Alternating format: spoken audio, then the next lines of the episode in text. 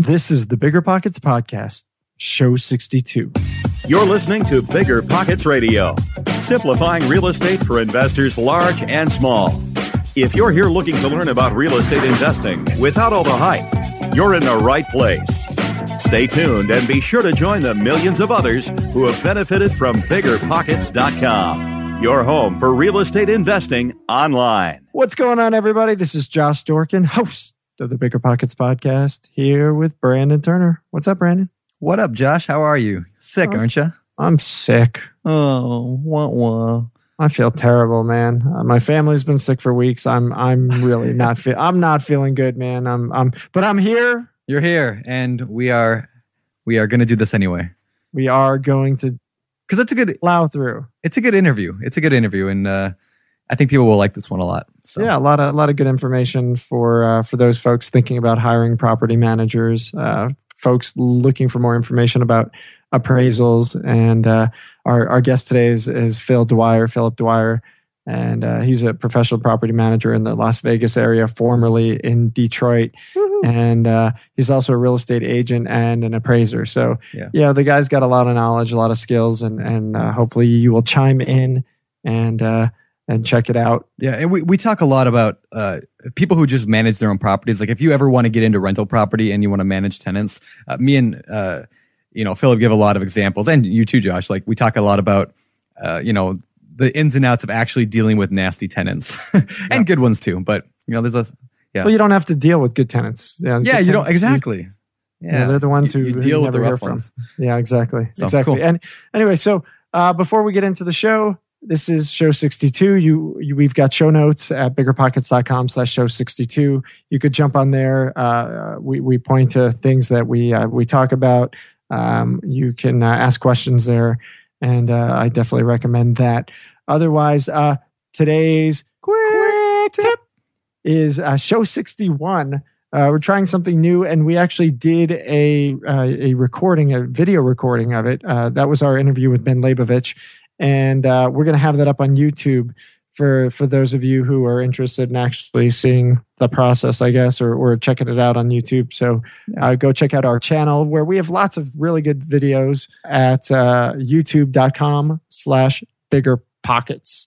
If you're in the landlord game, then you know the importance of solid tenant screening. That's where RentRedi steps in. Now, RentRedi's got an important new feature proof of income verification. And get this with Plaid certified reports, you'll see everything from income summaries to total earnings by month. Say goodbye to those gut check moments and hello to confidence in renting with RentRedi. RentRedi is included in your pro membership at Bigger Pockets. If you're not a pro, they're offering a six month plan for $1. You can't beat that. I actually don't even know how they make money doing that, but it's above my pay grade, pal. Visit rentredi.com. That's R E N T R E D I.com and use the code BP Investor. That's BP, like bigger pockets, investor, like me, to get six months of RentRedi for $1, which is crazy. What's better than low money down? No money down. Now through Rent to Retirement, you can buy a brand new construction turnkey rental property for no money down. Wait, hold on. This can't be right. I need to double check with Zach, Rent to Retirement CEO. Oh, hey, Rob. Zach, how the heck are you selling turnkey rental properties for zero dollars down? It's not that complicated, Rob. Rent to Retirement has new construction properties up to $20,000 below retail prices. We also have investor loans with rates as low as 3.99% and down payment options as low as 5% or sometimes even zero money down. You get all the cash flow, appreciation, and equity for as little as zero money down. That's an infinite return. Oh, wait, wait. Let me get on this before we tell it to the whole Bigger Pockets audience. Just head to renttoretirement.com. That's rent-to retirement.com or text REI to 33777. That's REI to 33777 to learn more about how you can get started investing with no money down today. Get your next new construction property at a steep discount or invest with no money down. Head to renttoretirement.com today. You might think you want real estate, but that's not true. What you really want is passive income. With new investors struggling to find deals or get enough money to buy them, and veteran landlords tired of the constant tenant phone calls, is there a better alternative? Actually, there is. Short notes from Connect Invest. Connect Invest is an online investing platform that allows you to easily participate in passive real estate investing, and all you need is $500 to start. Short Notes collectively funds a diversified portfolio of commercial and residential real estate projects across acquisition, construction, and development phases. You'll earn a fixed monthly income without the hassle of owning or managing real estate. Head to connectinvest.com/bp to create your account. Fund your digital wallet with at least $500. Select from 6, 12, and 24 month short notes with annualized return rates up to 9%. Then sit back and let your monthly returns roll in. Join today by visiting connectinvest.com/bp. connectinvest.com/vp. With that, let's get this thing going. Philip Dwyer, welcome to the show, man. Good to have you here. Thanks for having me, guys. Uh, excited to be here. Awesome. Us too. Us too. Uh, well, you are a property manager and an appraiser, and you do all sorts of fun stuff with real estate. So, uh, I I think we're going to dig into all that stuff today. Um, so, but why don't we start where we always do? Before real estate, what were you doing, and how did you get into real estate in the first place? Uh, well, that's interesting. Um, growing up, my my grandfather he was a teacher, and he had a bunch of rental properties. So that was my first exposure. But I didn't realize that uh, that was something I wanted to do. It just looked like a bunch of work. Um, so uh, went to college, did my thing, and a buddy of mine was a uh, real estate appraiser, and just kept talking about how much he liked it. And um, he had an opportunity with the company that he was with to take over a branch in Miami, and asked if I wanted to jump in and and learn the ropes with him. So who wouldn't want to go to Miami, right? Yeah. So yeah, I said, sign me up. Let's do it. And then uh, he called two weeks later and said uh, the Miami plan changed and they were going to give him the branch office in Detroit. Nice. So Nice. um, somehow I talked my wife into going out there. And uh, anyway, that's how we got started back in 2003, uh, learning appraisals in Detroit. wow, she must really love you. Yeah, I, I don't get it either. That's funny. So how, how- was that? I mean, we make fun of Detroit for low property prices all the time. I mean, did you find that uh, the same, or what was it like to be an appraiser in Detroit? Well, at that time, uh, that was 2003. So uh, the whole country was going through the the boom cycle. Um, but Detroit is unique in that uh, that market you have basically the uh, one of the poorest cities in the country, right next to one of the wealthiest counties in the country. I think at that time, uh, Oakland County was like third wealthiest county in in the country. No kidding. So um, parts of the metro were going crazy. The new construction, uh, you know, all over the place. And then in the city, you had foreclosures all over the place. So um, it was an interesting dynamic. I mean, I remember one day I appraised the house for five hundred dollars, and then it costs five hundred dollars to appraise the house, or the they appraisal value of the, or the appraisal value of the house was five hundred dollars. uh, the value was five hundred dollars. Wow. And the same That's- day, Josh I was at a multi-million dollar house. Yeah. uh, you know, a half hour away. Could, So- can I can I ask what does a five hundred dollar house look like? I mean, is it like you know, is it made of sticks and and you know, like the wolf can blow it down, or what are we talking about here? you're talking, you know, a place in the city that basically uh, they're probably bulldozing now. Yeah. Um, it's something that needed to be torn down, but those are the kind of houses that you'll see, you know, these people put up online saying, "Oh yeah, you know, you can get in for 500 bucks and you're going to make millions. And uh, people really need to do their homework. Yeah. Well, and and I'm glad I'm glad we've got you. And and as everybody knows, yes, I, I rip on Detroit, and as I'm sure you would agree that for many reasons Detroit should be ripped upon. Um, but I do so again because I think it's important that people understand that you know just because the property is 500 bucks and seems like a steal doesn't mean you know you want to own that property. In fact, like I wouldn't take that 500 dollar property from you because it's going to cost me more than 500 bucks. Uh, and, and I'm not going to make anything off it. Yeah. I mean, you know, you have, you know, whatever, 500, 5,000, whatever.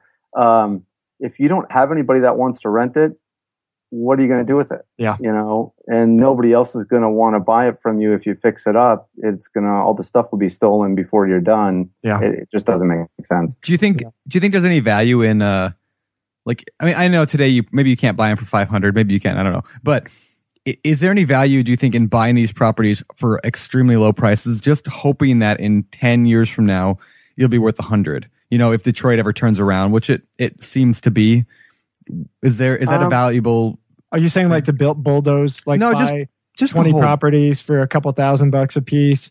bulldoze the, the property because they're probably dilapidated. I'm guessing a five hundred or five thousand dollar, two thousand dollar property is not going to be in condition you want to keep. It's probably better off bulldozed. And then you get the land, and then all of a sudden, you know, in 10, 20, 10 years, you know, your your taxes on that are pretty minimal. Uh, there's some value. It was, I mean, that's that, that would be my strategy on it. I was thinking, yeah, whether you bulldoze them or not, just just owning property for that cheap is it? I mean, what are your thoughts on that? I don't know. I mean, there's still risk, right? I mean, yeah. even vacant land has risk. For 500 bucks, you could go put that on a roulette table or you could put that in a piece of property. But um, I think there's more risk on the piece of property in that situation, unless you know that it's going to be redeveloped or it's part of some master plan to, um, you know, uh, new hospitals going down the street or something like that. Then I could see doing that. But just as a whole, just to say I'm going to buy this house just because it's this dollar amount uh, and hope that later it's something more just seems risky to me. Yeah, yeah, that makes sense. Uh, particularly, I guess, in an area that you know still uh, hasn't really turned around, and and it seems you know, I well, I guess that's not necessarily true. There've been a lot of signs of Detroit starting to turn, and and that's that's great. Um, but you know, there's there's a lot of challenges to be faced uh, before things really start to turn. I'm guessing you would agree uh, from your appraiser year, right? Well, um, you know, I still have a lot of close friends that are there that are doing very well investing in that market. Um, and I think why they've been successful is because they paid attention to where people are moving from, where they're escaping from in the city that's bad, that that isn't going to get fixed, and where they're relocating to within that market and buying houses there. Yeah. Just as you would maybe in a, another part of the country, you know, following where the population is going to go, yeah. Uh, getting in front of it and uh, taking advantage of that situation. Gotcha. Gotcha. All right. All right. So, you know, uh, let, us talk about the appraising thing a little bit. So you, you you're you're an appraiser. Uh, how many appraisals have you done? I mean, you know, have you done? I'm guessing thousands over the, your career. Yeah, uh, I don't. I guess I don't know. I, I kept track for the first few years, but once you get all the credentials you need, you kind of just forget about it. Um, I've probably done three thousand or so. I don't know. So uh, what what what do you know today that you didn't know after appraisal 100, for example? Like you know what. You know, what have you gotten better at and and what kind of tips can you share with the listeners in terms of you know valuating properties and and figuring out what something's worth you know, is there are there any cool insights that you you can share? Yeah, uh, you know, I think where it all came together is when I actually decided to get a real estate license and and practiced helping people buy houses. And as an appraiser, you you have the data, you get really good at analyzing the data, but you're missing the you're missing the piece of what consumers actually want, what they're talking about when they go inside of a house, what you know what they're picking out that are ups and downs that sometimes the, the data itself doesn't reflect. And um, so when I started helping people buy houses, um, it, you know stuff sort of started coming together, and I think it's made me better at both now because um, I, I'm a better appraiser now that I have that insight. But I think I'm become a better agent as I, you know, continue to do appraisals too. You just look at more more pieces of the puzzle, I guess. Well, it's interesting. I never actually met a appraiser who was also an agent. I don't think. I mean, like, uh, it's kind of a cool combination. It's like Bigfoot. yeah, I've, I've heard of these things that they're mysterious. So I think that's kind of cool. So you are no longer in Detroit, though, right? That's right. I'm in uh, sunny Las Vegas. Nice. So how did you get there? What did that like? What took you there? snow drove me from Detroit. uh, I've been all over the Midwest growing up in college and then Detroit. Nice. And we finally decided, you know, if we're going to start our business, let's go someplace where we want to be, uh, away from the snow, where it's going to be nice, where people want to come and visit us. and where long term uh, business prospects look good. Yeah. So uh, we looked be- uh, at several places before we decided on Vegas. Uh, we looked at Phoenix, uh, Southern California, and uh, Vegas had at the time, you know, a booming economy. Uh, demographically, if you look at census info, the whole Southwest region from Denver to LA uh, has, you know, is trending towards mass migration here, and um, the barrier to entry for business starting up a business here uh, was seemed to be the easiest. So combination okay. of all those things is why I ended up here.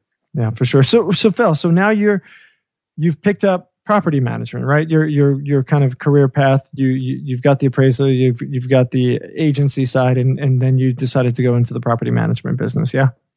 Yeah. So you know, full disclosure, I don't own any rental properties uh, right now but it's on my to-do list. and I think everybody has, you know, you have these goals that you want to attain in life, and then you have to figure out your path to get there. Um, for me, the path was, you know, I, I didn't have capital to go invest into properties and I didn't have the connections that would give me the capital. So you have to start thinking of, well, what can I bring to the table to make this happen? Um, you know, I had the appraisal experience and that continues to be great, uh, uh, you know, resource for me. But um, I, I, I didn't have any experience managing rental properties or or um, knowing enough about that. I have several friends that do it, but um, until you're in it, you don't necessarily you, you, don't pick that stuff up. So my yeah. thought was, okay, why not reach out to the clients I've been working with, these investors, and tell them what I want to do and see if they would give me the opportunity to manage some of their property and grow with them. And um, so, well, yeah, I stuck my toe in the water, and uh, three years later, here I'm uh, I'm enjoying it, and I'm learning a ton. And when I finally build up to where I need to be to buy my own, or the market changes uh, when there's an opportunity there, then uh, I'll be ready.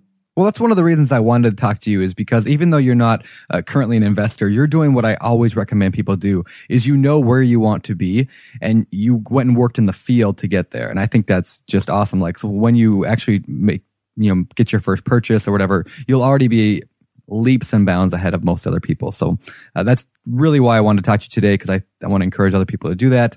And uh, obviously you're a professional at property management and that is a part of the business that I think a lot of people struggle at and a lot of people are really bad at. And it took a long time for me to get, you know, halfway decent at it. So why don't we, uh, why don't we move to that? Why don't we talk about management? So why don't I start out with what is the most difficult part of single family or just in general property management? Actually, let me actually go back then. What are you managing? Is it single family, multifamily, or yes. what do you do? Um, almost all single family detached houses. I have a couple of condo units thrown in there as well, but I mean, uh, it's mostly just single family stuff.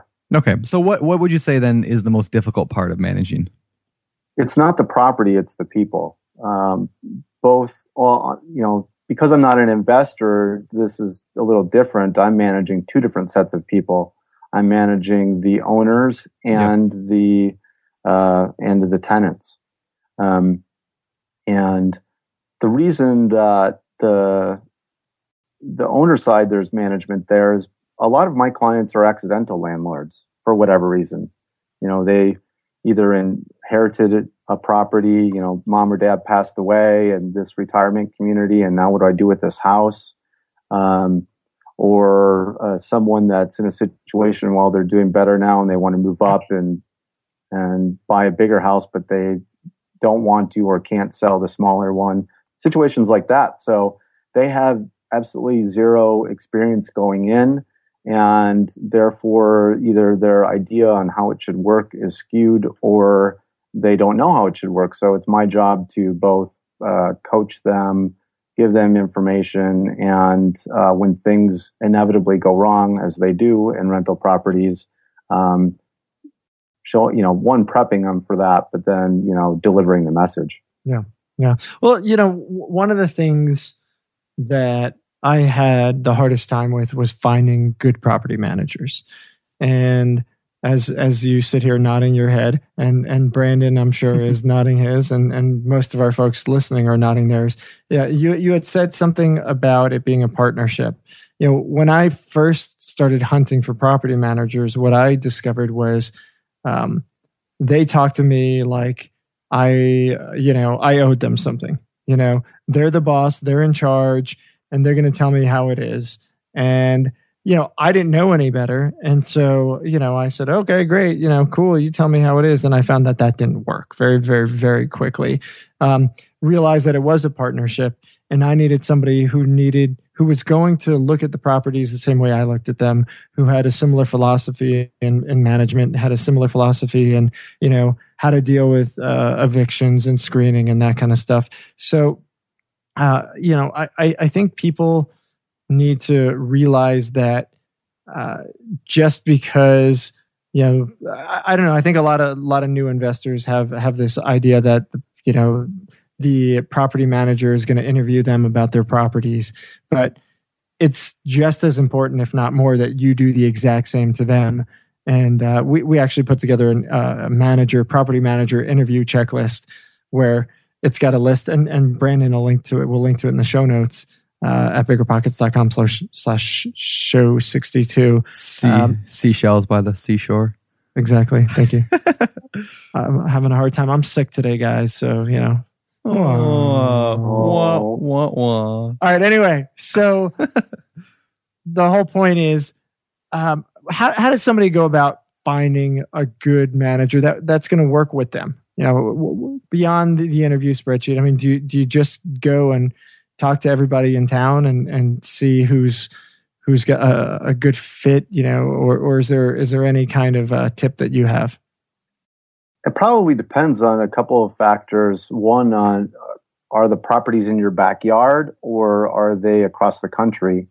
So um, if they're in your hometown or wherever it is you live you probably have some uh, resources in your own personal network that you can use to help vet uh, the pros- prospects on your list, or at least come up with prospects.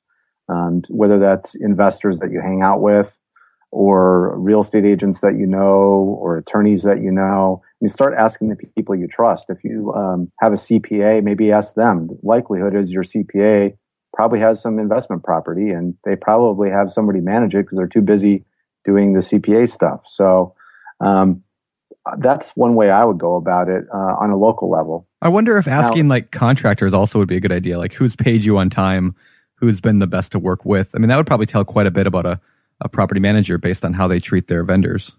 I think so. And then, you know, calling on the signs that you see in the neighborhood where you have. That's a great idea. See how yeah. they answer the phones. Yeah. I, I call the. I called the property management company this morning because I, I, saw a listing online and I just wanted to know what they're, you know, like more about the house because it's comparable to one of mine. Anyway, they answered the phone with "Hello." Like that was the, that was the answer. Wow. Hello. And now this is like the third largest in my town property management company. Yeah. Hello. Yeah. Terrible. Anyway, moving on.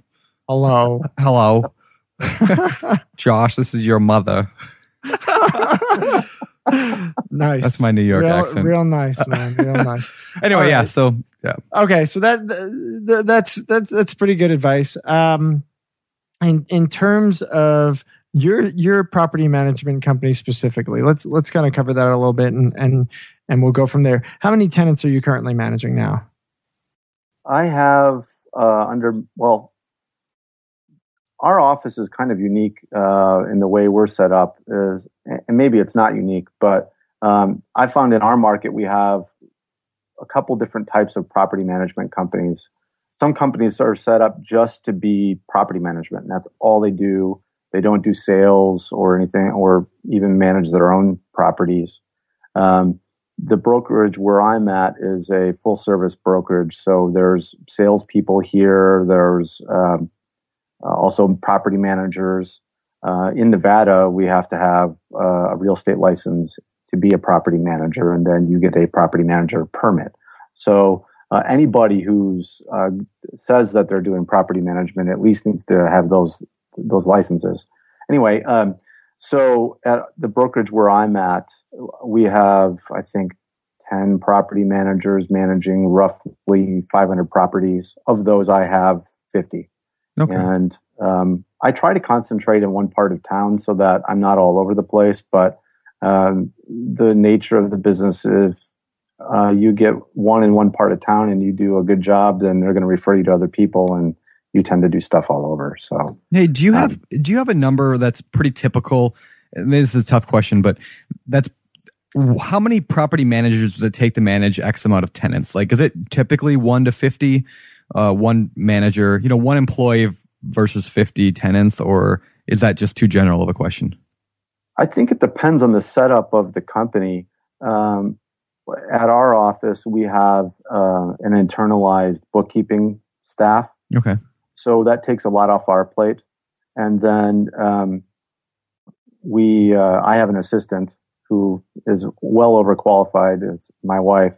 Um, Nice. so uh, that takes a lot off my plate too to handle the stuff that I need to be doing. Uh, I like to go out on a regular basis and visit properties, so uh, it gets me out of the office a lot. Um, but to answer your question, yeah, it depends. I'd say that uh, the hardest part in property management is scaling up uh, and making sure that you're staffed appropriately to handle that growth. Mhm. Um, it's easy to take on.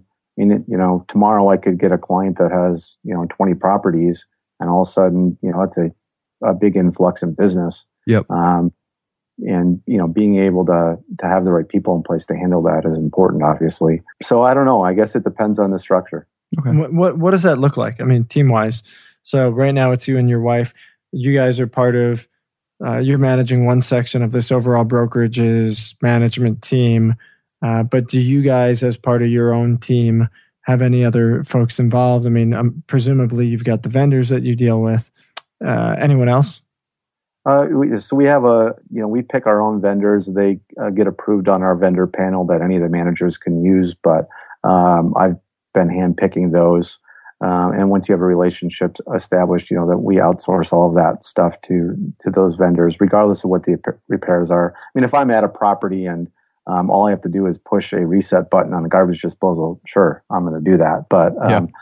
for the most part, I'm not swinging hammers. I leave that to the people that know what they're doing.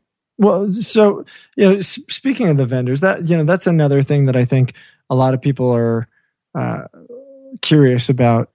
The I I was with a property manager who required you. This was like my first or second property manager. They required us to use one vendor that they had, and I didn't know any better. And they're like, "This is the guy. This is our internal, you know, uh, wh- whatever you want to call it, our internal contractor. You guys have to use him." And you know, again, big mistake on my part not asking, not saying, well, that's crazy. You know, I need options, but uh, you live, you learn. So I- I would say, you know, you definitely a want to avoid anyone who's doing that. You know, my the the worry is that there's kickbacks and you're not necessarily going to get the best contractor. How how would somebody know that you know the the people on your list are are legit? You know, I, want to take your word for it, but how do I know you're not getting kickbacks? Is that a question? Is that something that they can ask? Is it you know is it even viable? Is it is it something that matters? Well, I think you definitely ask that question, and the tone of the response might in itself give you the answer you need. Yeah. Um, but um, you know, one a couple things you can do uh, when you're working with a manager is, um, you know, ask for monthly statements, and then have those reconciled against invoices that they give you copies of, and um, you know, depending on the scope of the work, and I mean, if it's a garbage disposal or a microwave, those are pretty easy things to figure out. You know, if you're getting ripped off on or not. Um, the larger the project, um, or more complicated it becomes, um, then it may be harder, and you have to use your judgment. But at that point, you should have also gotten multiple bids on the front end to help uh, mitigate some of that. Do you have an issue with with folks picking working with uh, saying, listen, this is a guy that I know. This is my contractor. He's not on your list. Uh, is that going to be an issue for you specifically? If an owner has a client or a vendor that they like, yeah. Yeah. uh, I'll use them, but I vet them first. Okay. I, I require that our anybody we use for uh, repairs that require a license be licensed and insured. And Oh, I think that's things. great. Yeah, yeah, Yeah. of course. That's fantastic. You know, Cool. one of my biggest fears uh, of using property management, and one of the largest reasons I haven't, and maybe you can just kind of calm my fears here, is Control Right. freak. Yeah. well, it partially that, but I'm afraid of it being the garbage disposal didn't work. All it was was a button. Instead, they went and replaced the garbage disposal. And while they were there, they, you know, like cleaned up under the sink. And I get a bill for seven hundred and fifty dollars. Like that's that's my biggest fear. And when I know it was a button, because I feel like I know more than most contractors in my town, like like the handyman guys, you know, because I don't trust them. I guess what can I do about that? Is that, that just a matter of getting the right property manager? You could test them, man. I guess. Mess up, mess up your garbage disposal so it's just a button. You set them up. There you you have go. them show up, and if they try and charge you, then make sure you got a video of that sucker. Yep. And you once they try and do that, you bust them and you report them to the local news station. I want that on BP. That would be awesome. then you do it again and again and again until you find the one honest property manager in town. Not a bad idea. Not a bad idea. But yeah, that, that I is think- that is my fear. you know, sometimes you just have to let go on certain things. You know, I'm sure there's always a risk you could get taken.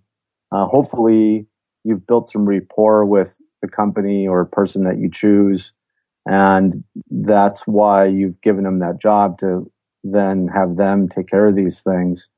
But there's always that chance that something could happen like that. I I think though, I mean, if you're worried that they're going to screw you over on a garbage disposal, you probably shouldn't have hired them to begin with. Yeah. well, I tell you what, I mean, as somebody who's been ripped off by multiple property managers, I I am hesitant to ever trust a property management company. You know, e- even like somebody like you, like who I know I feel comfortable with, like I would be really skeptical. No, no, no offense. Like personally, No, I I think get you're it. awesome. I think you're a good guy. You know, I trust you. You're on BP. You spend a lot of time. You give great feedback, and but like you know, there's that there's that fear, and and I get where Brandon is. You know, it's that you know that level of there's there's a lot of lot of shady managers out there. And and it sucks. You know i think it's you know one of the things that we we like to do at bp as you know is you know we, we speak about investors and about the good that they do right? Real estate investors get a bad rap in the press. You know there are a lot of bad investors out there but as a percentage it's it's pretty tiny to the overall picture of of uh, real estate investors. And I, i'm guessing the same is probably true with property managers and and ultimately at some point though yeah i think your your industry the management industry probably needs to do a better job of vetting their own and basically working together having the good property managers you know kind of make the good guys stand out and the bad guys you know basically look like lepers I think you're right. It's like any industry in real real estate related has that. Um, you know, realtors uh, have that issue. Appraisers have that issue. Uh, contractors have that issue, um, and that's why there's licensing in place. But licensing doesn't necessarily mean they're good. It means they figure out how to pass a test to um, say that they are the expert. When Yep. you know they might just be, uh, you know, Well, in, in my state, and I know a lot of states, like you don't, there is no test to become, like I was a contractor for a while, like a licensed, bonded, insured contractor. I, that was my, like, I was going to start a contracting company. And like, there was no test. There was no nothing. It was, I paid a $200 fee and they gave me my license. And I thought, that seems really shady that, that they didn't even ask me if I knew what a hammer was before they be, I became a, a, gen, a general contractor that could build houses. Like, I, I thought that was insane, but, and I don't know if other states are like that as well, but Washington is. So, yeah, definitely, definitely have you have to vet these people because of that, because you have no idea what they actually know. So, um, One of the biggest Yeah. things, uh, real quick, Yeah. People need to ask for references. Yes. But then they actually need to follow through and call those references. yep, I don't know how many times people have asked me for references. I give them, and then I'll follow up with the with the people to see if um, anybody ever called them. And then, oh no, we never received a call. Well, um, you need to whether you're hiring a plumber or you're hiring a property manager, uh, find out who they're doing business with, and would those people do business with them again? yep. And I, I could turn that around as well to to landlords who don't call previous tenants landlords, right? So like I own, you know, I don't know, almost 50 units now and you know, we have a lot of in people coming in and out, moving all the time. in the last seven years, I've had three or four phone calls from other property management companies or landlords calling to ask about a, a former tenant. I mean, I've had hundreds of tenants in and out of my control, and I've had like three or four phone calls. It's it's completely insane how few. It's scary. Yeah, it's it's completely scary because that is the number one best way to know how good of a tenant is going to be is based on how they've been. And if you don't if you don't take the five minutes to call their previous landlord and just ask them what kind of tenant they were, uh, I had my worst tenant ever. Some somebody just last week they called and it was my worst tenant ever, and for some reason they put us down as a reference, and uh, it was really nice. nice. to be able to say they nice. were terrible. Don't yeah. touch them with a ten foot pole. Well, and I, I wonder, you know, in, in hiring and, uh, you know, the real world outside of like tenants, you know, if you call, you call uh, a reference on, on a job app, you, you know, there's very specific questions that you can ask you, you mm-hmm. know, as a, as a reference, I, I, I don't know the exact laws, but I mean, you can't say they were terrible. They'll come after you. They'll sue you, right? yeah, I, we parsed it very, very yeah, carefully. Yeah, yeah, yeah. So, would you rent to them again? No. but, but uh, you know, in in terms of the uh, uh, calling and following up, I think one of the fears that people have is that they're just putting down a friend. Yeah, and sure. and, and uh, you know, I think part part of dealing with that is looking up the landlord. You know know, vetting the landlord, the previous landlord. I mean, you you got to do work. You got to do work to to screen people. And and uh, somebody know, I, somebody gave a tip on that early in one of our first shows where they said if you call the the the reference first call from like your cell phone and just ask hey i'm just wondering if you guys have any rentals available and if the person says oh, what are you talking about then you know it's probably a friend but if it's uh if they say no you know we're all full right now then you can know that they're legit it's a good tip I don't remember who Great. said that. I don't remember who. I don't remember. I don't remember that on the show. Yeah, that, that was like one of our like first five shows. One of way back in the day. Yeah, you know, that was a long time ago, man. It was. Over I might add that to my list. That's a you good should. one. Yeah, I liked yeah, it a lot. So a great idea. Anyway, well, cool. Well, um, all right. So let's move on to some details on actually managing properties because most people listening to the show are probably, you know, they've got some rentals of their own. They're not using a property manager. So let's talk about specifics on how you actually deal with them. So first of all, what are some red flags that you look for uh, when a prospective tenant applies to rent from you? Oh, there's lots. Uh, my favorite is when somebody brought a eight week puppy, or I don't even know if it was that old, but they brought that to the showing, and you know didn't tell me on the front end. So um, nice. it, I don't know. I mean, um, we we do a, several things when we screen. So you need to be looking for. All right, can they fill out the application? Is it filled out? completely. Name. Name. yeah, I mean, if they, if they can't, uh, or if they chose not to fill out certain parts, that's usually a pretty good indicator that there's something going on there. Um, on our application, we ask how many evictions have been filed on you. We don't ask, uh, you know, how many evictions you have, or do you have any evictions? That's easy to lie. I would say how many evictions have been filed on you, and they like people leave it blank, and then it's a huge red flag. Like, oh, yeah, because they can't just say no. It's easy to lie, but to actually write the word none or zero, people feel too uncomfortable doing that. I think so. They just leave it blank. Anyway, that's my story. Go on. Red flags. Uh, we, you know, obviously we run credit on, on everybody. Sorry, I just interrupted, um, but go ahead. And I, you know, you guys have that tool through Bigger Pockets for. Um, I can't remember which credit reporting agency, but the Smart uh, Move, the tenants. Yeah, yeah. Um, make that's something you need to do because yeah. uh, it's more than just the number. You need to read through the actual things that are in the credit report, um, both you know for what types of issues they have, uh, and it may help you confirm some other things that you have going on there. Um, it should tell you whether they've been evicted or not, but sometimes the local whoever is in charge of your uh, evictions, the courts or whatever, may not have reported yet to them. So uh, one thing I recommend that landlords do is both, you know, on the screening side when you're running the credit and eviction history, also look up on your local uh, court record system. Most of them are electronic now, where you can reverse look up their name and find out if they're in the process of being evicted at their current uh, mm-hmm. residence. Yep. Yeah, no, that that's great advice. You know, what one of the challenges with that, um, and and the the screening tool I said was Smart Move, and we've we've got a link uh, to that. We'll have that in the show notes. Uh, the link to our tenant screening, and and in fact, I'm gonna just really quick on top of that say that uh, we Brandon put together a really really amazing guide for screening tenants. Oh, thank you. The, the ultimate guide for screening tenants, which we'll also link to on there. Um, but uh, in, in terms of the evictions, one of the problems is that people, you know, there may be one or two people in your county with the same name. So getting these the, the false positives is kind of tough to vet, and and so uh, in terms of that, how do you how do you deal with that? You know, if you see an eviction and, and it's the wrong guy, how do you how do you know? You know, how, how does the poor poor guy who's sharing a name with somebody that has been evicted and they're a perfect tenant deal with that?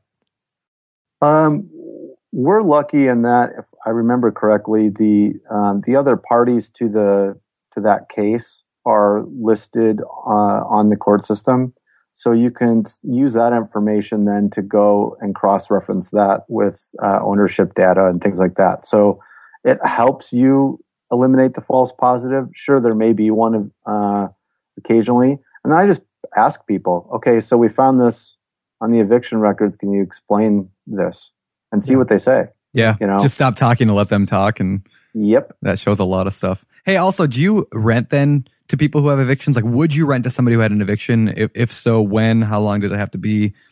Kind of what's, what's your, Got an easy answer for you. No. okay. That's good. I mean, uh, a lot of people like, I, I've had arguments online but people are like, yeah, but you got to give people a second chance and they try. And, you know, it's so hard for those people. And I just always kind of look at it as I'll let somebody else take that chance and give them a second chance. There's enough landlords. There's plenty that aren't doing any tenant screening whatsoever. So I'll let them go to them. But on my properties, I ain't going to risk it. Yeah, I think that's good. I think it's. Good. I mean, I've evicted a lot of people uh, from from my properties, and and uh, you know, I I wish I again, I wish I had the the guide to screening tenants back in the day because you you know, unfortunately, again, and I I think that's where where investors really really need to press upon with their their property managers figure out what their exact criteria are for selecting the tenants. Be- because if they're loose in in the least you're going to end up with with bad tenants. And and so creating your own and basically in your interview with the property managers you, you don't want to tell them what yours is but you want to figure out what theirs is. And if theirs is kind of half cocked you know i don't think going in and saying yeah, you know hey okay well you screen for a b and c but what about d e f and g that you're missing I, I, I kind of feel like if they're not already doing that, they're probably not prepared to be re- managing your properties. Yeah, I, th- I think so too. I mean, uh, there's some basics. I mean, that we're supposed to be professionals doing this, right? Yeah. So we should have more screening tools than someone who is managing their own by virtue of that's what we do every day. Yeah. So uh, that makes sense to me. Yeah. Yep. Yeah. Right on. Cool. Listeners, I'm telling you right now, it's not every day you find a game changer like RentRedi. They're not stopping with just tenant screening, they've rolled out proof of income verification. Let RentRedi handle the heavy lifting with automatic checks on financial stability and earnings. Plus, with Plaid certified reports, you'll have all the info you need right at your fingertips. RentRedi is included in your pro membership at Bigger Pockets. And if you're not a pro, they're offering the six month plan for just $1. How great of a deal is that? That's one eighth of a Chipotle. That's pretty good. Visit rentredi.com. That's R E N T R E D I dot com and use the code BP Investor. That's BP, like bigger pockets, investor to get six months of RentRedi for $1. We're always looking for ways to improve, searching for better. But when it comes to hiring, the best way to search for better is by matching with quality candidates. If you need to hire, you need Indeed. Indeed is your matching and hiring platform with over 350 million global monthly visitors, according to Indeed data, and a matching engine that helps you find quality candidates fast. Ditch the busy work. Use Indeed for scheduling, screening, and messaging so you can connect with candidates faster. And Indeed doesn't just help you hire faster. 93% of employers agree Indeed delivers the highest quality matches compared to other job sites, according to a recent Indeed survey. Leveraging over 140 million qualifications and preferences every day, Indeed's matching engine is constantly learning from your preferences, so the more you use Indeed, the better it gets. Join more than 3.5 million businesses worldwide that use Indeed to hire great talent fast. And listeners of the show will get a $75 sponsored job credit to get your jobs more visibility at Indeed.com slash BiggerPockets. Just go to Indeed.com slash BiggerPockets right now and support our show by saying you heard about Indeed on this podcast. Terms and conditions apply. Indeed.com slash bigger pockets. Need to hire? You need Indeed. Passive income without the property headache? It's possible. There's a way to invest passively in real estate and get monthly income without any tenants, maintenance, or property management. The Wealthy have been doing this for years, and if you're an accredited or high net worth investor, you too can collect cash flow without the headaches that come from owning rentals. How? By investing in a private real estate fund with PPR Capital Management. PPR's co founder, Dave Van Horn, wrote the book on real estate note investing for BP. But he's not just investing in notes. Dave and his team also have an extensive background in commercial real estate. And with PPR Capital Management, they're strategically investing in both notes and commercial real estate nationwide. With over half a billion dollars in assets under management, PPR has provided individuals with a steady source of truly passive income since 2007 without ever missing a payment. Check them out at investwithppr.com. Again, if you're looking to get monthly passive income from an experienced team with a strong track record, go to investwithppr.com today. Well, let's let's talk about real estate problems. So, you know, we we put together a couple scenarios and uh you know, thought it'd be fun to to throw them at you and let, let you tell us what you, what you would do in the in the situation. Uh oh. Here we go. All right. So uh, a tenant calls and says they were sick, but they're uh, and they're going to be a week late with their rent. Depends. Um, if there's someone I have a relationship with over, they've been renting to me for five years and they've paid on time for the last five years and never had an issue. They're uh, they don't call and complain. They they pay rent on time. The house is in great shape. I'm likely to believe them at that point that that's an issue and and we'll we'll work with them in that scenario. But for everybody else, it's a um, it's it's not tricky, but you have to uh, approach it delicately. I always say, you know, hey, I understand you're in a tough spot, um, but I have to protect the owner. So here's what's going to happen. Uh, when the first comes, we'll be filing the five day pay or quit, uh, and you'll have five days to to pay us the rent. And uh, if you get it to us before then, then everything's fine. Um, but otherwise, um, you know, know that we have to proceed with eviction. Yeah. And you know, so you you show empathy, but you have to enforce the lease. What, Yeah, let- what's your? Oh, go ahead, Brandon. Oh, let me just tell a quick story on this. Okay, I, I, I admit I picked that question because this exact thing happened to me this month. So real quick, the story. So we have a, a family who's been with us for four years now, and they've been good. They paid on time pretty much every month. I think they had one like a few days late a few years ago, but I mean, like really good, solid family, been paying on time. Well, they didn't pay this month, and uh, I was like, oh, you know, they always pay on time, so I kind of let it go a couple days late. You know, we have due on the first, late on the fifth. Let it go a couple days. And uh, finally, I, I was over at the place picking up some tools or something like that. So I like, well, I'm just to go knock on her door because her cell phone didn't work anymore. Go knock on her door and she answers and it was, oh, I was sick. I'm, you know, I'm to be a, a couple days late. I get paid again on Friday. Uh, that's when my paycheck, because my last one was too small. So on Friday, we wait for the rent. Uh, never got anything. Didn't call. She didn't call. She didn't call. Uh, apparently her phone's still broken. Anyway, so we finally gave her a three day notice. We have three day in Washington. Gave her a three day pay or quit on uh, Tuesday. And uh, that was last Tuesday. Today is Tuesday again that we're recording this, and we have still not heard from her or anything. So now today we're filing for eviction on her. And the moral of my story is like every Don't time every time I bend my rules, every time I bend my rules is when I get screwed. Every time. Yeah. And it's like, even though she's been with us for four or five years, I still, I, I, I gave them the benefit of the doubt. I let emotion get in because I like them. They're nice people rather than giving them the, the three day on the fifth. And uh, it's gonna, I'm gonna lose three weeks behind on my eviction because of it. And today's the 18th. So why Yeah. why why did you wait after three days, X amount of days before you filed the eviction? I mean, you filed the three day, then three days passed, and then you still waited a bunch more days, you know, just to kind of see if she would give you, she would bring it in, right? I mean, you yeah, yeah. I just kept, yeah, correct. I just kept giving her a little bit more, thinking, you know, we'll deal with it tomorrow. I think she's going to be fine. Now, granted, when they moved in, I don't remember why, but I think he he was in a transitional job, so we got a double security deposit for them, which I always get if I'm even halfway hesitant. And so he was like, he was a landscaper, and it was winter, and he had low work. I think that's why. Anyway, so we have a double security deposit for them but still, I'm going to lose money on this in the end. And uh, so, so don't be Brandon listeners. I mean, Yeah. ser- seriously, follow I- your I- rules, follow your rules, follow your rules. And because if you're not train, if you're training your tenants, I mean, that's Yep. the whole key is you want to train these tenants. And if this guy, this tenant tells the other people that they know that are renting from you that you let a pat, let them pass, you know, the uh, the inmates are in charge of the prison.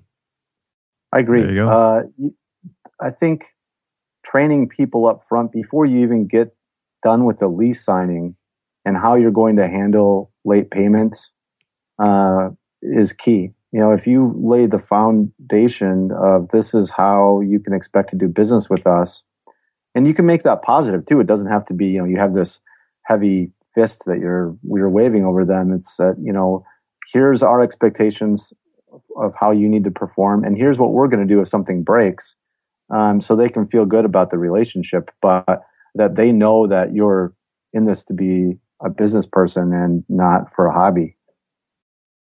Yeah, that's great. Definitely. All right. Well, let's move on to the second question. Uh, okay, I'm just going to admit it. Every one of these questions came from things that happened to me in the last week or two. All right. So, a tenant calls about their toilet being backed up. I just want to know what you would do in comparison to what I did. So, a tenant calls with their toilet is backed up, it's plugged. What do you do? Is it overflowing? No, it just they can't use it because it's plugged. Do you fix it or do you make them fix it because it's their fault? I tell them, well, I mean, the the first thing is, yeah, hey, get a plunger. Yep. You know, um, there's some simple steps you can do here on your own to to get rid of this uh, situation. And then uh, in our, I don't know how you guys do it uh, in Washington, um, I, and I'm curious. We have uh, in our lease here that uh, tenants are responsible for uh, repairs up to a certain dollar amount. And uh, ours, I think, are typically anywhere from seventy-five to hundred bucks, depending on the the price range of the property. Um, that seems to cover most service calls, and so I usually tell them, okay, you can fix this yourself, or I can call somebody and then bill you back for the service call. You you decide which way you want to do it. Unless it's something that you know, if there's running water, then we're you know we're going to get out there right away and see what's going on. Yeah. I don't know if that's legal in Washington or not. I'll have to look into that. I mean, I don't right now I say if you cause a problem, you fix your own problem. Like Sure. it's in the lease. If they cause their toilet to plug, you have to fix it. But Mhm. and that's what I told them and they went and got a plunger and it worked. But I mean, um, I think outline, outlining in your lease, you know, the things that you're gonna you're gonna deal with and the things you're not gonna deal with is probably the most important thing, right? So you you step up your toilet in literally in the lease. You know, we we're not gonna come in if you fill if you if you stuff your toilet. You know, you got to figure that out. Yeah, yeah, you did the business, now handle it, right? Yeah. Um, and and I think if you have those rules set in in the beginning, and and and I'm curious about that. This uh, how you guys do it, uh, Philip is. Uh, you know, do you go through the lease with prospective tenants and go through point by point and have them, you know, signature uh, initial? You do. Yeah, I think that's really important. Yeah. Um, You know, obviously, I tell them I'm not an attorney, and if they have questions, they need to have their attorney, you know, help them with that. But I want everybody to be on the same page. If everything's out in the open now and they have a concern now, um, that might be a red flag to me too. That okay, they have an issue with this part of the lease. Maybe I don't want to rent to them. Um, you know, even after you've gone through the whole approval process, you get down to the table and you're writing a lease um, that may be an indicator that this isn't a good fit. But if it's something that's workable with an explanation or an addendum to make everybody, you know, comfortable, then let's take care of it now versus six months from now when an issue comes up and everybody's emotional about it. So he- here's here's something that's not on this uh, little list of ours. How do you deal with tenant conflict? Because you know that that seems to be one of the most challenging things for property managers and owners to deal with. You know, in multifamilies, you've got two people who are, uh, you know, one's got their music blasting at night, or you know, one's fighting, or wh- wh- whatever it is. Um, you know, h- how do you deal with that stuff? Is it just stick to the lease? You can't have music past eight o'clock. I mean, is your lease are your leases that uh, programmatic down to the detail, the nitty gritty, or or is it just you know dealing with chaos and trying to um, work the personalities out, or or potentially even getting somebody evicted?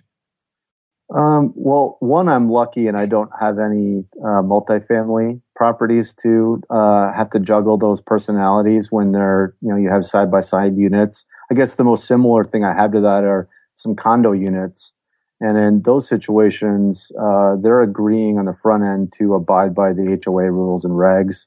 Um, so it's not likely I'm going to get a call from a neighbor. However, I do eh, and this is something I actually recommend to owners who manage their own property as well. I'm going to go off on a side tangent here. Do it. Um, if you have a business card, um, whether you're a property manager or just a, you have your own landlording business, go around and knock on the doors of the neighbors and give them your card. Yep. I had a situation last week where we just had a tenant move in uh, over the weekend and before that, I had knocked around on the doors of the neighbors, given my card out, and said, "Hey, if you see anything screwy happening, um, or you know anything, here's my card. Give me a call. Or if you know somebody that a friend that wants to live in the neighborhood, give me a call."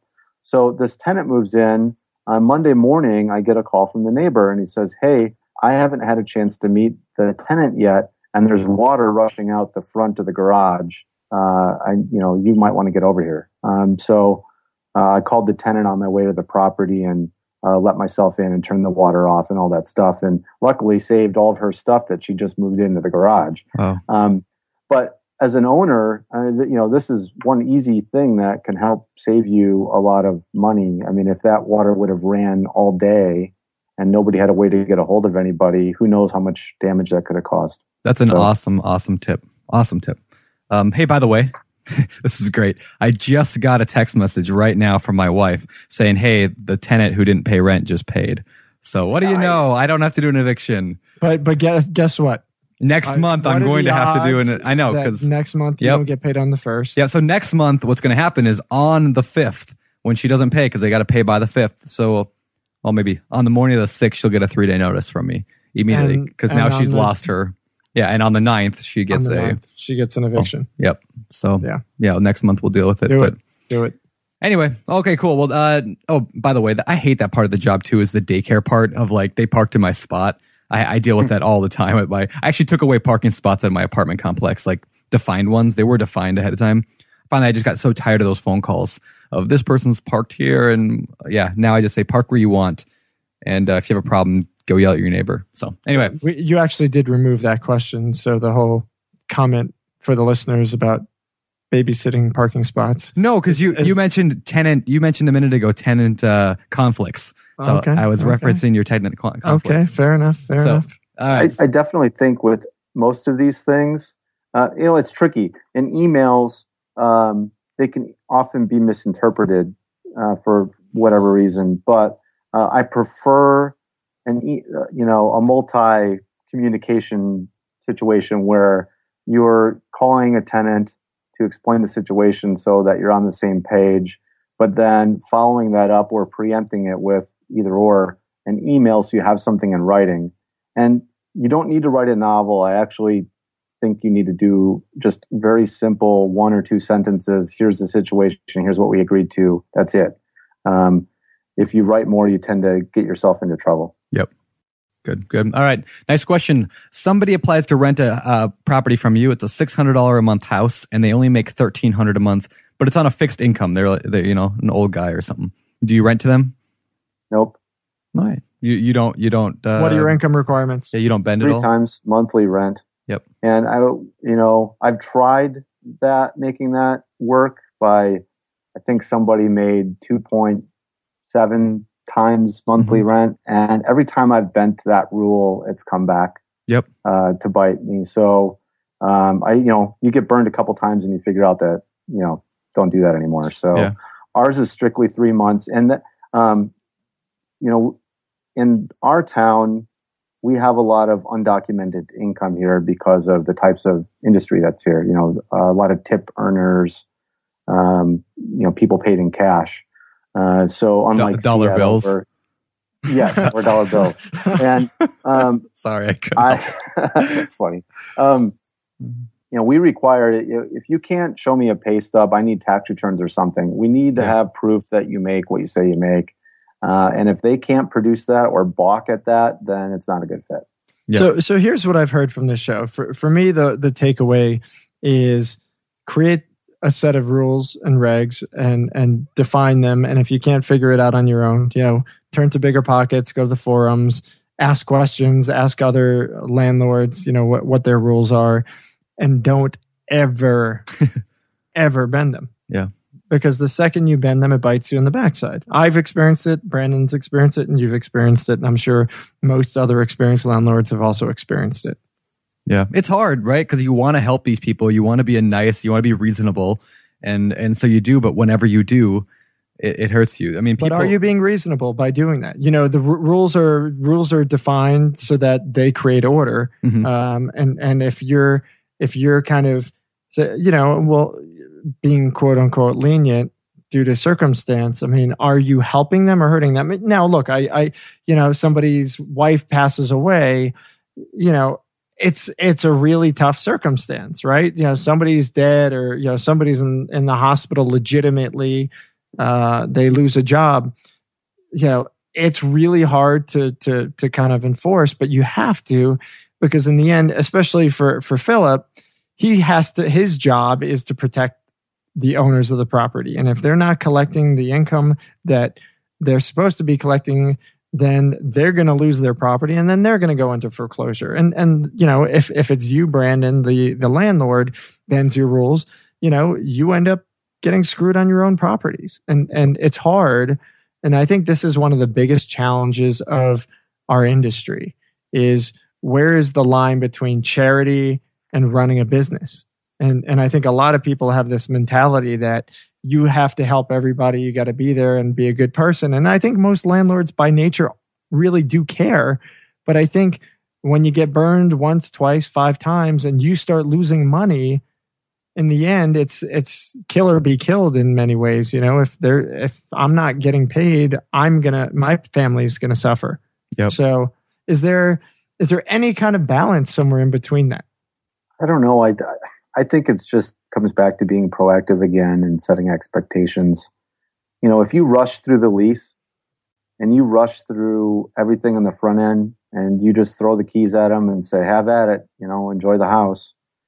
And then there's a problem later and they say, well, I don't remember that. Well, it's your fault as the owner at that point. Sure, they signed a piece of paper and they said they were going to pay rent, but I don't think you did a good job explaining, you know, how you're going to handle business. And um, if you do that on the front end, it's going to prevent so many of these problems. Yeah. And when it doesn't, and something happens, you know, you you can feel good that you explained to them on the front end the way it was going to work, and that's that's where you feel good about it. Yeah. Uh, don't feel good by giving them too many chances and you know basically having months of collections that's not how you want to feel good about it. you want Yeah. to feel good by uh, you did it right at the beginning. You told them how you were going to do it, and you followed through. Yeah. Right on. All right. Uh, last question in, in this section. Tenant has three cats. Do you rent to them? And by the way, my answer is no. Just yes. Brandon, are you moving to Vegas? okay, He's yes. like thirty cats. I, oh, I put this question in because I uh, because I have three cats. Would you rent to me? No. Uh, you know, that's the uh, I leave the pet thing up to the owners, and we talk about that at the front end before I even take over management. Um, I you know I have pets, Mhm. um, but I know how my pets are. Do you have Uh, real pets or do you have cats? I have. I mean, you have like you have like you know you have like a dog, like a real like I have a real dog. yeah yeah. I mean, so you don't have these these you know dirt dirty like things that you know poop in the house and in the box. And yeah, it's disgusting. I mean, It is kind of gross. that's horrible. I have a dog right now also that poops all over the, the- floor. So I would By the take way, my we litter just box. lost all of our cat people. Yep, they just left. I no, they're, they're on my side. They're Team Brandon today.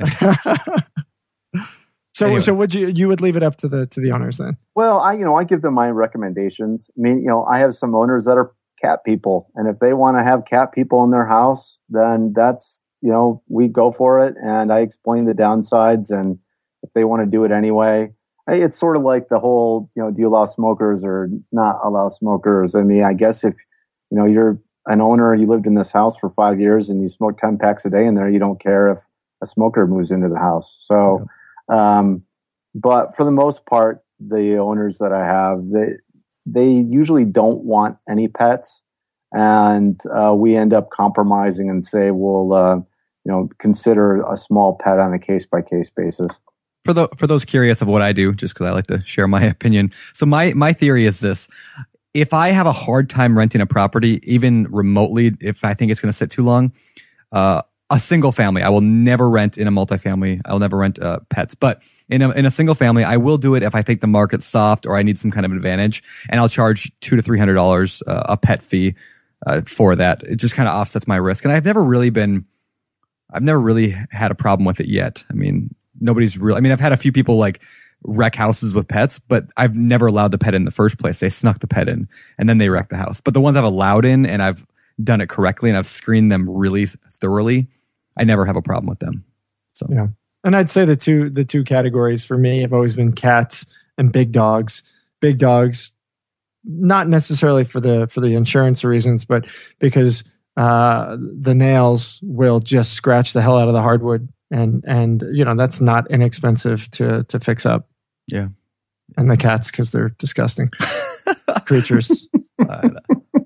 All right, it's it's time to move on. It's time for the fire round.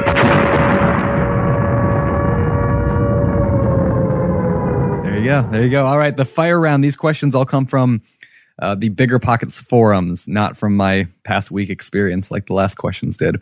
So these. All right, bring it. All right. Number one. What do you think is the best property for a new investor to get into, a single family or multifamily? I think it depends on your market. Um, in our market, I don't like the the, the two to four plexes for anybody. So um, if um, you know if your city has uh, quality properties in either one of those classes, um, I'd say uh, single family to me seems the easiest. I mean, you have one set of tenants, you have one set of plumbing, or you know, I guess however many bathrooms you have, but uh, the cost should be less. The I know the counter argument to that is you can hedge your vacancy over four units versus one. Um, but in my mind, um, you know, it's also hard. I think the turnover is more on a multi yeah. than single unit. Wouldn't you agree? Definitely. Yeah. yeah. My multifamilies leave twice as fast as my single families. Well, they're more. But the single families take twice as much. The single families take twice or three times or four times as much to fix up afterwards to turn over as my multis do. So in to my opinion, they they kind of cancel each other out. But anyway. Hey, hey, on uh, quick, quick, really, really quick question uh, as an aside. Do you guys? I'm curious for both of you. Do you guys have um, in in your single families? Do you have the tenants take care of things like lawn service, or is that something that that you typically take care of? Because I know some owners who have nice lawns. You know, the last thing you want to see is your lawn get destroyed and uh, relying on the tenant to pay a lawn service or do do the lawn work is uh, is a risky factor. So I'm just curious what both of you guys well, do. Uh, keep in mind, I live in the desert. So, oh, that's true. That's uh, an irrelevant question to Philip. I, I, live in the rainforest, so we have green grass 24 seven. What the hell, man? But you know, conversely, you know, we have a lot of pools here, right? Yeah. So um, we usually, I guess, depending on the the price level of the home, you know, I do a lot of stuff in the suburbs, and um, I guess our average rent is seventeen hundred, right around there, um, of the properties that I manage. But on, on, stuff with pools, we require that the tenants pay for pool service. Uh, or no, I'm, I take it back. That, that's built into the rent, but the owners uh, have a contractor, and um, we don't let the the tenants do it on their own. I don't want uh, that's a huge investment. I don't want that to go south. So, so. you build it into the lease and you build it yep. into the yeah. That's great. That's great. Yeah. And I do I do make my tenants do their own lawn mowing, but I don't worry about them wrecking it because you can't wreck the grass out here. Well, what if they they don't mow it and it's you know 16 inches tall? Yeah, then we usually hire it out. We haven't actually had that, but we would hire it out and bill them. But there you go. Yeah. Okay, cool. All right. How important do you think it is to provide laundry hookups in an SFR? And uh, what about providing of the actual machines themselves? Um, this again, I think depends on your market, right? So knowing uh, what your competition is doing is very important. Yep. Um, if everybody in your your little market is providing washers and dryers, and you're not and expecting to get the same amount of rent or get it rented as fast as they did, I think you'll have an uphill battle. Um, the flip side of that is if everybody's not, maybe there's an opportunity for you to uh, do something that other people aren't that will help attract better tenants. So I think you have to weigh both of those things. In our market, it's, uh, I'd say 50 50 on the washer dryer situation. Um, but most of the properties I manage, we provide those appliances. Okay. All right. Uh, next one. What are your thoughts on investors buying from out of state in the Las Vegas market? Is that a good idea or bad idea? Well, depending when you buy. If you would have bought uh, at the bottom of the market a few years back, it was like shooting fish in a barrel, and uh, it was easy returns and and a lot of fun. Um, but it, I think the question you're asking more is just the geographical one and whether or not someone should buy uh, out of state. And uh, in you know, Vegas is one of those flashy cities, right? People buy here for all kinds of reasons that don't necessarily uh, equate to uh, sound investment strategies. It's I want to tell all my friends that I own a house in Vegas or or whatever. Yeah. Um, that doesn't necessarily meaning uh, that investing here is bad. I think it's like any other market. You need to uh, figure out what, what are your goals, what are your risk tolerances. Do you have people on the ground locally that can help you achieve those goals and help you feel good about the risk you're taking? And if, depending on your answers to those, uh, that would be what my suggestion would be. Good. So, uh, you know, here in Vegas, at least 30% of my clients are out of state investors. Yeah. A lot of California. Well, I was going to say probably mostly SoCal folks. Yep. Yeah.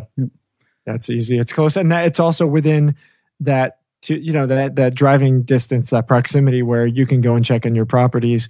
You know, three and a half hours away from LA is is easy. So um, Is that all it is? I didn't realize that. That's what two hundred. It's like two hundred fifty miles, right? Something like that.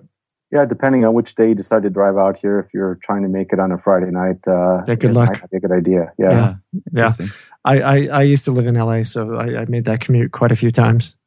So It's a, it's a nice trip. It's a nice trip. All right. Uh, should people be worried about another bubble in Vegas anytime in the near future? You know, um, I think that it could happen in a lot of our southwestern markets right now. Seem to have really just went crazy the last year and a half, two years. Um, and uh, you know, I, I can't speak to the other cities because I don't uh, do business there, but um, our our market has a lot of really cool things happening on a positive side, but we also have a lot of inputs that are controlled uh, not by the market but by government agencies or whatnot um, in terms of foreclosure laws and things like that that have changed over the last couple of years that have um, well many people think have drove down inventory. And i i bought into that some um, but nationally inventory is uh, from what i understand or at least in the southwest has gone down uh, which is partially why uh, prices have been going up so crazy as they have been i can tell you um, prices have gone up a ton but rents sure haven't so that uh, is a little scary Interesting. Interesting. Yeah. All right. Final question of the fire round. What property management software do you guys use to manage your properties? Is it a we use appfolio Okay. All right. Yeah. I've been uh talking to them recently a little bit. Uh, we might start using them as well. I'm not sure, but cool. Actually, that's why I wanted to know that question. so, uh, you, Another self-interested question from Brandon Turner. that's what the show is, right? I know. Yeah. Now Nice. people know why I do this show. It's just Nice. like, yeah, I can make my life better. All right. Finally, moving on to the last segment of the show.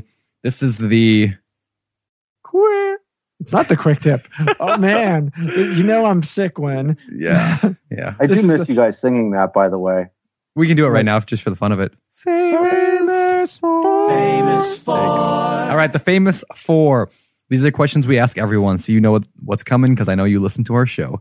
So, number one, what is your favorite real estate book? Uh, the last one I've read, and uh, right now it's my favorite, uh, is Landlording on Autopilot. Yeah, by Mike Butler. Butler Yeah. I you know it's obviously it's written for owners of properties, but I gleaned a lot that I can use in my property management business. Yep. and uh, I just really liked the way he presented the data and and his thoughts on things. Yeah, it is a phenomenal, phenomenal book. So, uh, next what one. about your favorite uh, business book? Uh, I had to think about this one, um, but I, I've got a new one for you: the Snowball. Never heard of it. It's Although uh, I do have a microphone called the Snowball. it's the Snowball, Warren Buffett, and the Business of Life. Ah, interesting. So is it by Buffett or is it about Buffett? It's a, a biography, I guess. Okay, okay, gotcha. Oh, cool. Should be good. Should be good. All right. What about uh what about hobbies? What do you do for fun besides I don't know, gamble? Uh, what do you do? Uh, don't gamble. Well, I shouldn't say that. One of my hobbies uh, before I had kids was poker, but uh, nice. nice. now with two little kids running around, Get you uh, and J Scott together. yeah, I, I, I still believe that if we ever have a uh, a bigger meetup of some kind, I agree. We need or, to have a or nice we should big. just have a let's meet in Denver for a poker game. Either one. sounds you know what? We might have to do that. That might be fun. But uh, besides that, uh, I, we've got a lot of cool nature stuff around here. You know, Vegas is known for the casinos, but um, we have Red Rock, um, uh, Valley of Fire, Lake Mead. So um, part of what I like to do is go hiking uh, with friends and the kids. Oh, nice. Very cool. Nice. Very cool. I need to spend some time in Vegas. I was only there for a couple of days one time, just downtown, and that's all I No. saw. There's no reason to go, man. well, ac- according to Philip, there is. All right, final question. What do you believe sets apart successful investors from those who give up or those who fail? And you can kind of, uh, you know, frame this within what you do and what you notice. Um, I think this could be applied to life in general, but um, action items uh, with specific purpose. So, you know, we all know that goals are important, but a lot of people don't break it down into things that they need to actually be doing every day with purpose to get there. And um, some people just say, okay, well, I want to own 100 houses by whatever. And but they never actually think, well, how am I going to get there? What what's my path? And then breaking it down into these small pieces that you can check off the list. Um, that's what I've found. And then the other one, uh, and this uh, applies a lot to my profession on the real estate side of things, is just no excuses. Uh, I hear a lot of people, you know, you've got those that'll walk around the office and say, well, man, you know, when the new president gets in here, I, I'm my business is really going to take off. Or um, wow, when it quits snowing, you know, we've had such a horrible winter. I haven't been able to do anything. The economy's been bad. There's always something, and they're Yep. waiting for this next perfect time to happen that never gets there because the next excuse comes in. Yep. So Yeah. It's great Um, advice. I think it's that. Very cool. Very cool. All right. Well, I guess uh, final question from us for the day is where can people find out more about you? Well, I'm trolling the forums constantly. Uh, I think that's how you guys found me. Uh, otherwise, you can find me at vegasdigs.com. That's V E G A S D I G S.com. Sounds like an archaeology site. Nice. It is. Nice. That's awesome. Nice. All right. Awesome. Well, All hey, right, Philip. thanks. Well, listen. Yeah, thank you very much. We appreciate the time and, Well, and it's been fun. insight. And uh, anyone who has questions for Philip can jump on the show notes at biggerpockets.com slash show 62. Um, and uh, otherwise, uh, be sure to uh, jump on the forums. He's active there and, and always offering some some good insight. Uh, hopefully, you've enjoyed the show. Hey, and I just want to jump in here real quick. And uh, because you mentioned forums, Josh, that's actually how we pick most of our guests for the Bigger Pockets podcast. Uh, We pick people who are active in the forums, and uh, Phil is very active in the forums, and so that's why we wanted him to be on the show. So if you want to be on the show, uh, jump into the forums, get involved, start answering questions, and uh, show what you know. So anyway, uh, Josh, you want to take us out? All right, Phil. Thanks again, man. Take it easy. We'll talk to you soon. Thanks, guys. All right, thank you, Philip. All right, everybody. That was show 62 with Phil Dwyer. Hopefully, you guys enjoyed the show. There, lots of great feedback, lots of tidbits to take away. Uh, so, thank you very much for listening. And, and of course, thanks to Phil for taking the time and being here with us.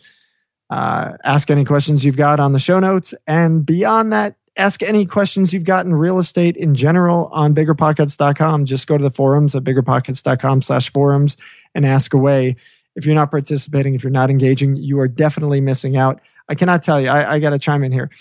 I, I talk to business people all the time. They they contact us and say, hey, you know, bigger pockets, you guys are doing great. You know, what's in it for me? And uh, you know, I can't tell you how important it is to engage. You know, and in terms of engaging, that doesn't mean posting stuff every day, all day, being all day being addicted or anything like that. Uh, and that's okay too.